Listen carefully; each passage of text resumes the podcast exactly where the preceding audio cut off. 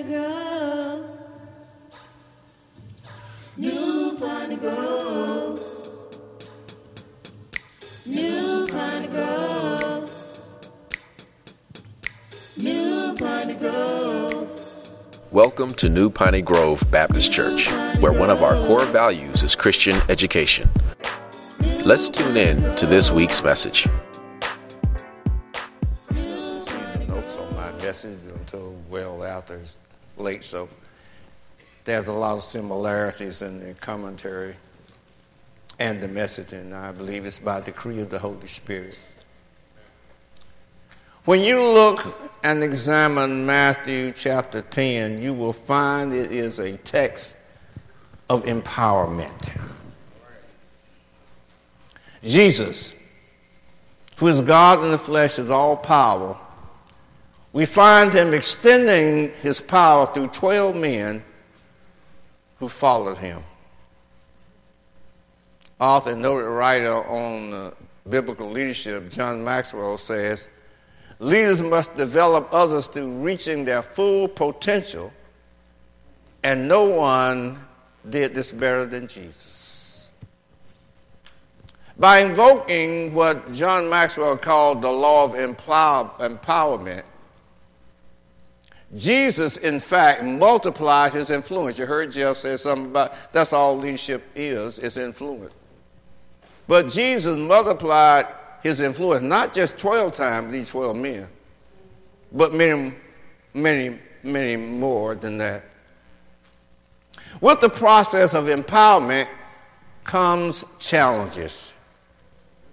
So before the actual empowerment of these 12 men, there had to be a period of training followed by teaching or teaching followed by training. And, and for me, it makes sense because being an ex military man, I, I'm familiar with it. In the military, they train men and women to wage war. Oftentimes, people go into the military just to have a career, just to get skill. But the purpose of going into military is be prepared to wage war. And I think sometimes we, as saints of God, when we recognize that we, we say that we're in the army of the Lord, we don't realize that we're supposed to be training to wage war. And reflecting back on my military career, it goes like this. It starts with basic training. This is where you learn really just to be a soldier, an airman, or a sailor. Then it's elevated or escalated to what is called technical or skill training, a specific thing that you are supposed to do while you're in the service. And finally, it results in what we call very briefly OJT or on the job training. Now, these 12 men was about to begin their OJT. Join me now as we kind of cruise through these scriptures in Matthew 10. And look with me at verse 1.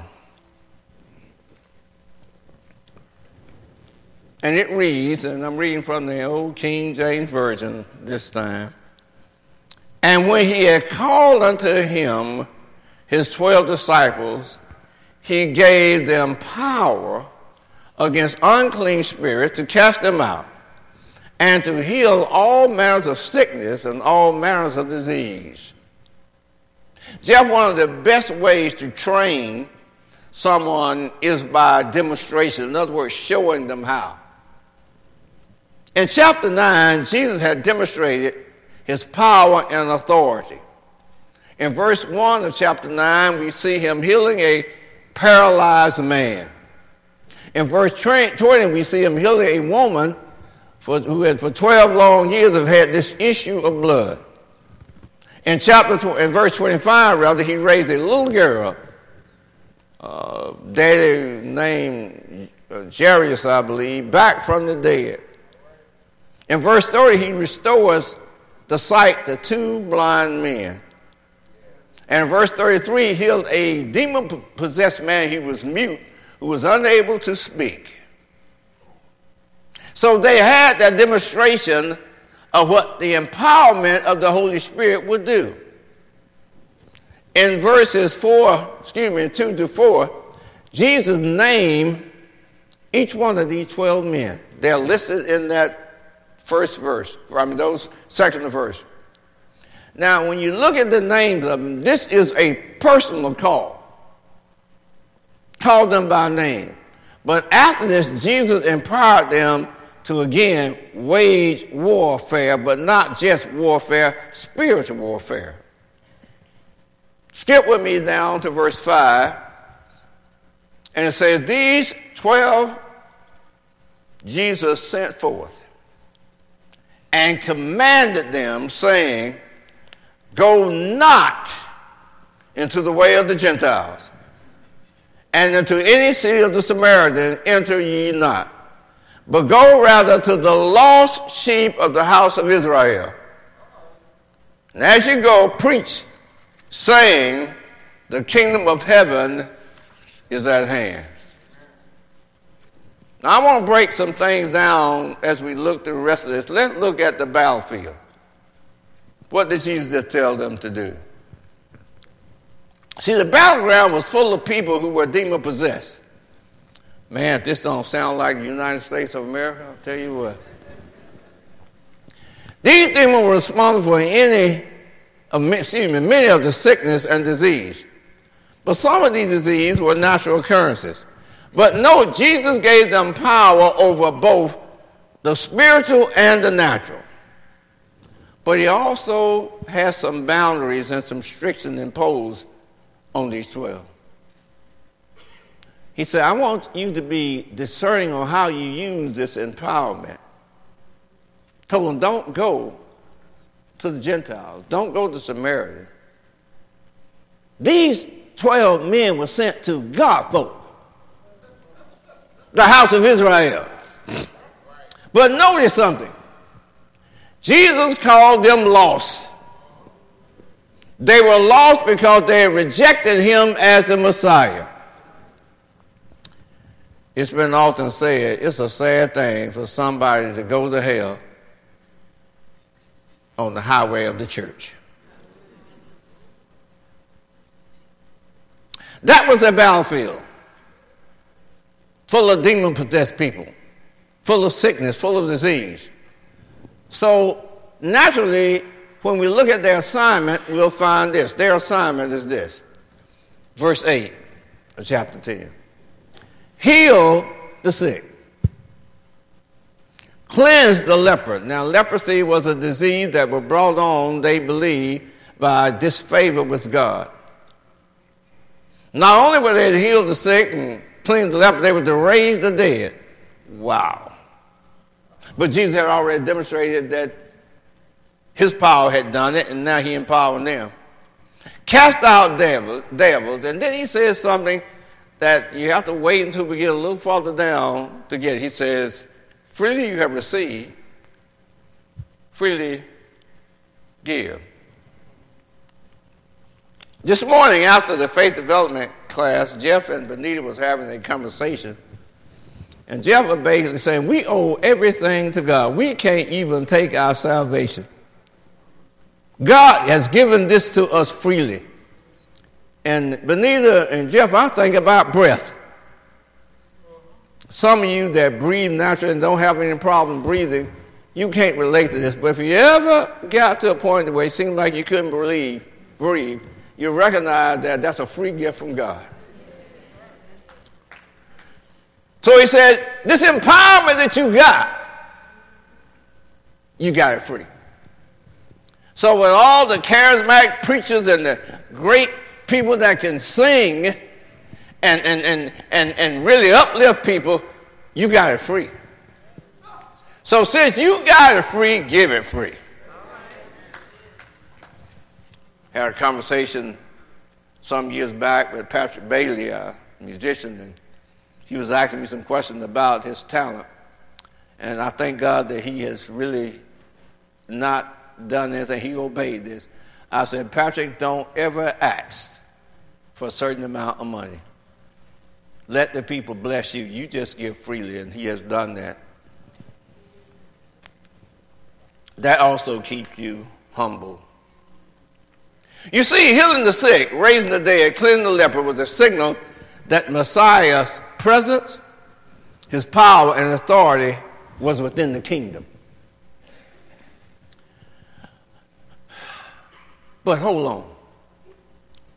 By accepting their assignment, meant they also had to accept the challenges. To whom much is given, much is required. So let's look at these challenges that they had to face. Their first challenge was not to depend upon stuff and things. Not to depend upon stuff and things. And this may seem real easy to us until we realize what Jesus asked them to do.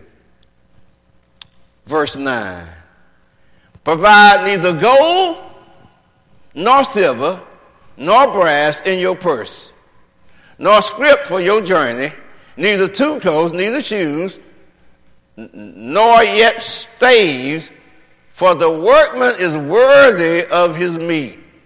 See, freely you give, freely you should receive. These 12 men was told to totally depend upon the people that they ministered to. I know it's easy for us to say, well, I'll depend upon God. But God used people. And he said, I want you to depend upon the people to minister to your needs. Y'all ready? Uh, Brother Tatum and I were talking this morning. It would be, it would be kind of hard for me. They were to take no funds. Don't take no money. That's what gold, silver, and brass were used for. Here you go, Brother T. They were told to take no food. Now, I know that, I told y'all about going to Chicago, I always had my little lunch. Going fishing, I want to take my little lunch. But they were told to take no food. That's what that scrip was. The scrip was a bag, it was a lunch bag to carry the food in. They were not even, Brother Matt, to take any changes of clothes. They supposed to just go with what they had on their back, the same shoes. So they didn't have the, all them different socks that you might have. If they did, he told them leave me home.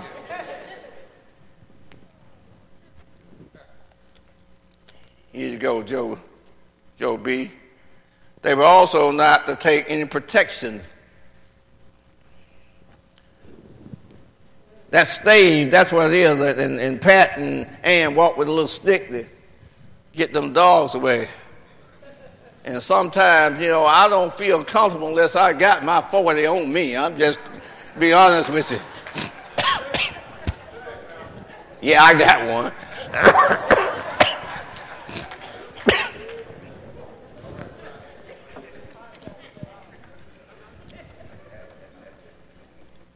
Y'all know how it is riding through certain neighborhoods. Just feel a little better if you got a little something with you. But he said, don't take it. You can't defend yourself, he said. This is just the first challenge, and we got six more to go, y'all. In verse 11 through 15, then Jesus outlined action if those people they were ministering to rejected the message and the messenger. Jesus also spoke of a curse. Said they don't receive it, just shake off the dust as a testimony against them. He says it's going to be worse for Sodom and Gomorrah. And God rained down fire and brimstone on Sodom and Gomorrah. He said, I got your back. You just trust me and don't take nothing. I mean, I thought about this. What a great blessing this was. Can you imagine after seeing all the miracles in chapter 9, and now Jesus giving me the same power in chapter 10, can you imagine the excitement? BJ, we say, let's go get them. They were empowered to perform miracles, but they were promised they would be protected and they would be provided for with the assurance that those people that rejected them would be punished. They were really, I imagine in my mind, really amped up. Yeah, let's go. But then Jesus issued this second challenge, which is a shocking statement that entails, I believe, a challenge for everybody in this room, especially those who are in leadership position. Their second challenge is to be sensible and stay humble. Verse 16 Behold, I send you forth as sheep in the midst of wolves. Be therefore wise as serpent and harmless as dove. Sheep in the midst of wolves are in constant danger. Why? Because sheep have no capacity for self defense. Of all the animals that God has created, sheep depends upon man more than any other. They don't have sharp teeth to bite with. They don't have a, a roaring noise to scare nothing away. They too slow to run from anything. The only thing the sheep have in their favor is their shepherd. And that is staying together. Nothing worse than an isolated sheep. So he tells them, I'm sending you that way. I'm sending you, in other words, I'm making you vulnerable. That vulnerable position demanded that they be wise. And that, and that Greek word is sensible. That's why I get the symbol. Just use common sense. My wife and I call it the NCS. There's too many smart people that ain't got common sense. Be prudent. And the word for harmless is, is better understood as innocent, but it, it implies a state of humility. See, pride gets a whole bunch of us when we are challenged really to lay down your pride, where you don't want a pat on the back, or you don't want to get glorified for your service. The third challenge be ready for rejection from men. Verse 17 Beware of men, for they will deliver you up to the council, and they will scourge you in the synagogue, and they will be brought, and you will be brought before governors and kings for my sake, for a testimony against them and the Gentiles. The rejection of their message by men was going to bring about persecution. And this opposition was going to come from several sources. It was going to come from political, ideology, but also from religions. In other words, it was going to be some of God's folk that's going to reject what you are trying to do, what I'm calling you to do. Leads us to the fourth challenge.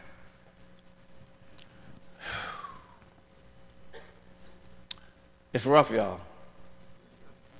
But for them to choose faith over family.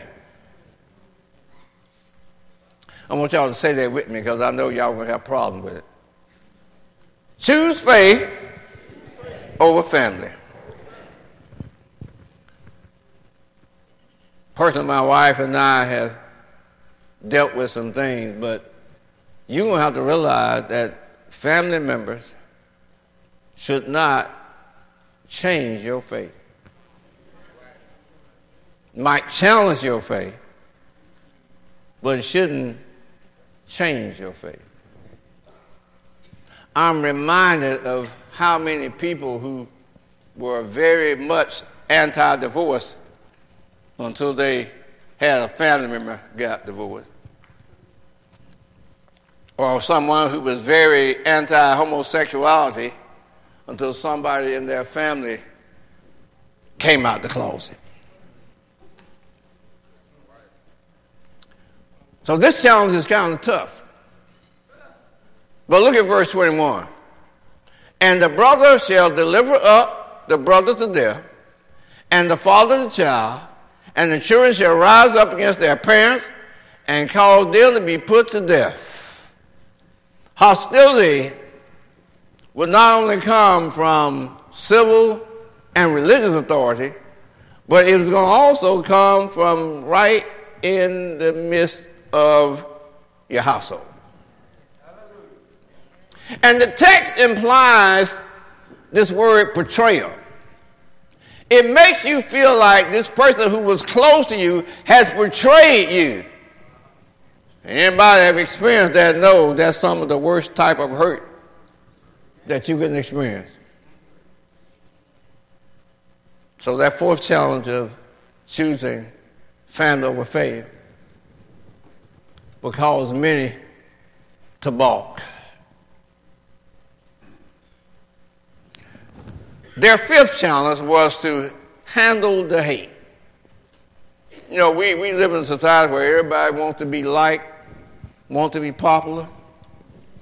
But verse 25, 22, one that we read responsibly said, Then you shall be hated of all, all, all men for my name's sake. But endure to the end, and you shall be saved. King James says the word is better uh, rendered delivered. And nothing to do with salvation, is being delivered from what you're going through. Now, the word hate implies a strong sense of animosity. It's a grit your teeth, I can't stand you. It is emotion that leads to violent action. But notice something here. Why is this animosity so strong? Jesus said, because of my name's sake. So you handle the hate the way Jesus handled it. You hang in there on the cross, bleeding profusely, struggling to breathe, insults after insults. I thought you were something. You said you were the Messiah. Come down and save yourself. Look at you now slobbing and urinating on yourself, defecating on. Look at you now. The hate was strong. And yet, he looks down and says, Father, forgive them.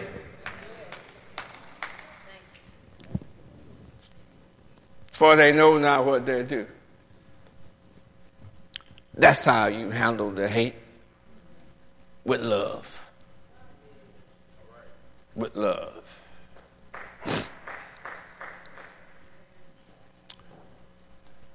Their sixth challenge flee and fight. When they persecute you in one town, flee to the next. For truly I say to you, you will ha- not have gone through all the towns of Israel before the Son of Man come. As long as there's somebody out there that needs saving, you keep fighting. The 12 was encouraged not to let opposition stop their ministry. There have been many ministries stopped in the church because of mess. And this mess is demonic inspired but he, know, he knows exactly what he's going to do. Jeff did a good job in talking about your calling and your leadership. If God called you, then God's the only one that can uncall you. If you were given a ministry in New Piney Grove and you're not performing it, you're in direct disobedience.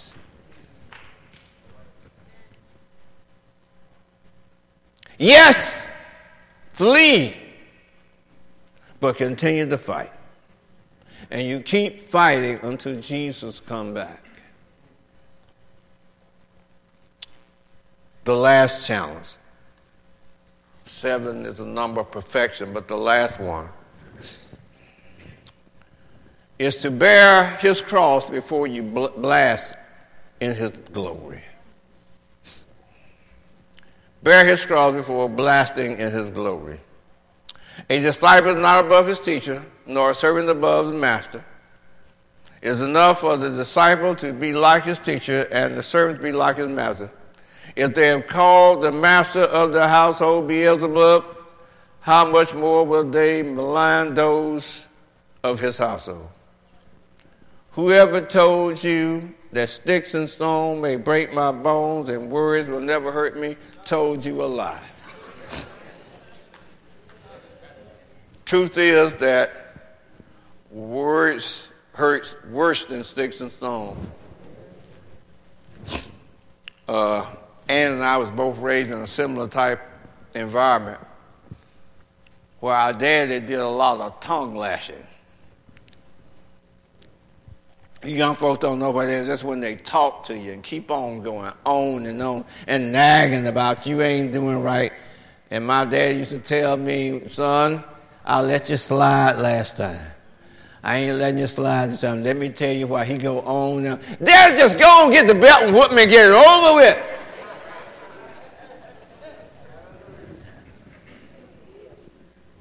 make me feel so bad. Dave, I told you I was going to do this. Why you make me do it? I don't like doing it, son. Well, don't do it, Dad. But I got to.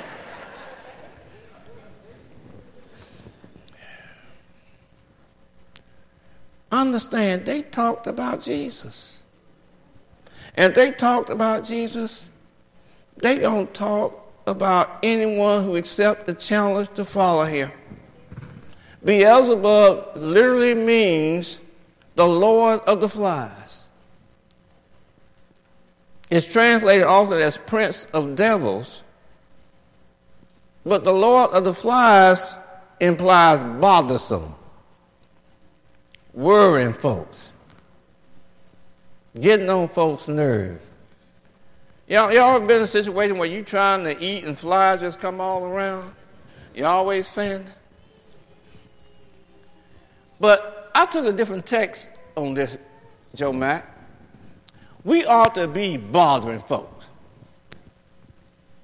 We ought to be worrisome to folks. My grandmama used to be good at this. You got saved yet? Do you know the Lord is your Savior? Don't let me bring nobody new to the house. It was going to be embarrassing. Are you saved? Grandmama, stop bothering folks, but you know what? We need to bother folks.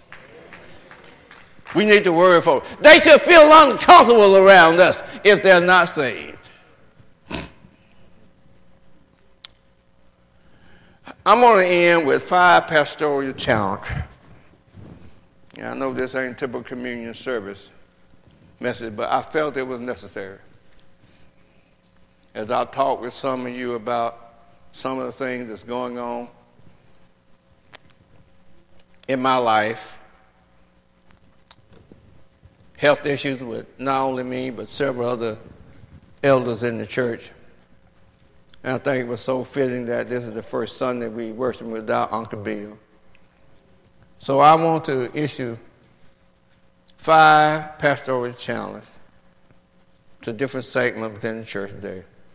Number one, I challenge the leaders of this church to lead by example. And that means coming on time. We can talk about time like we did this morning. But it means also coming on time. Giving like you should worshiping like you should.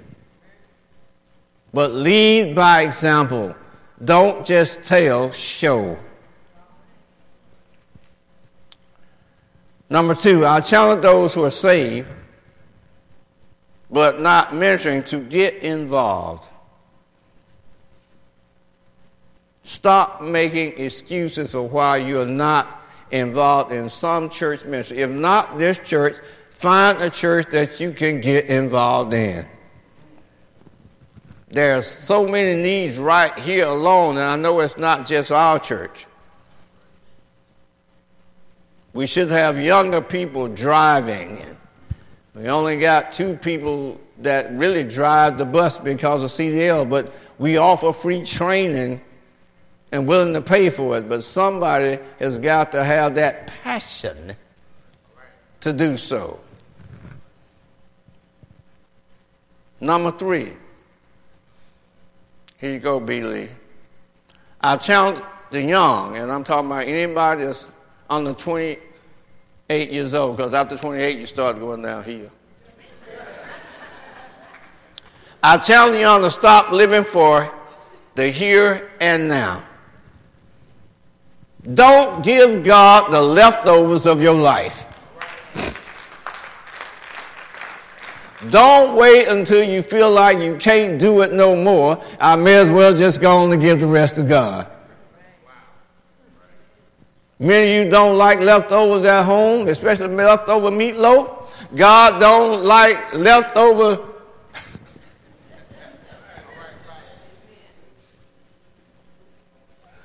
Listen to me.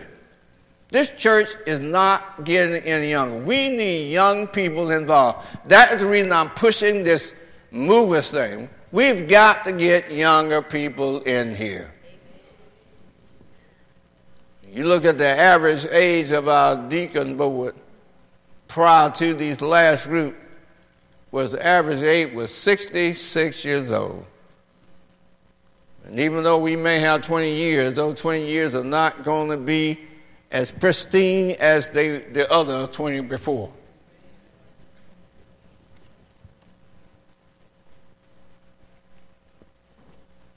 I challenge all who are here today to be sure of your salvation. Remember, I said that Jesus named 12 disciples, he called them?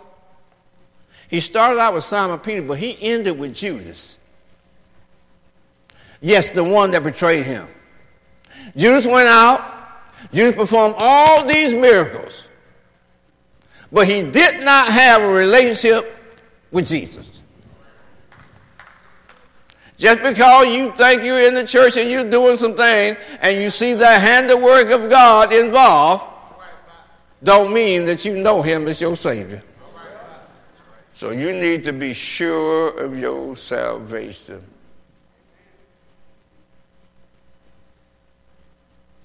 And lastly, I challenge all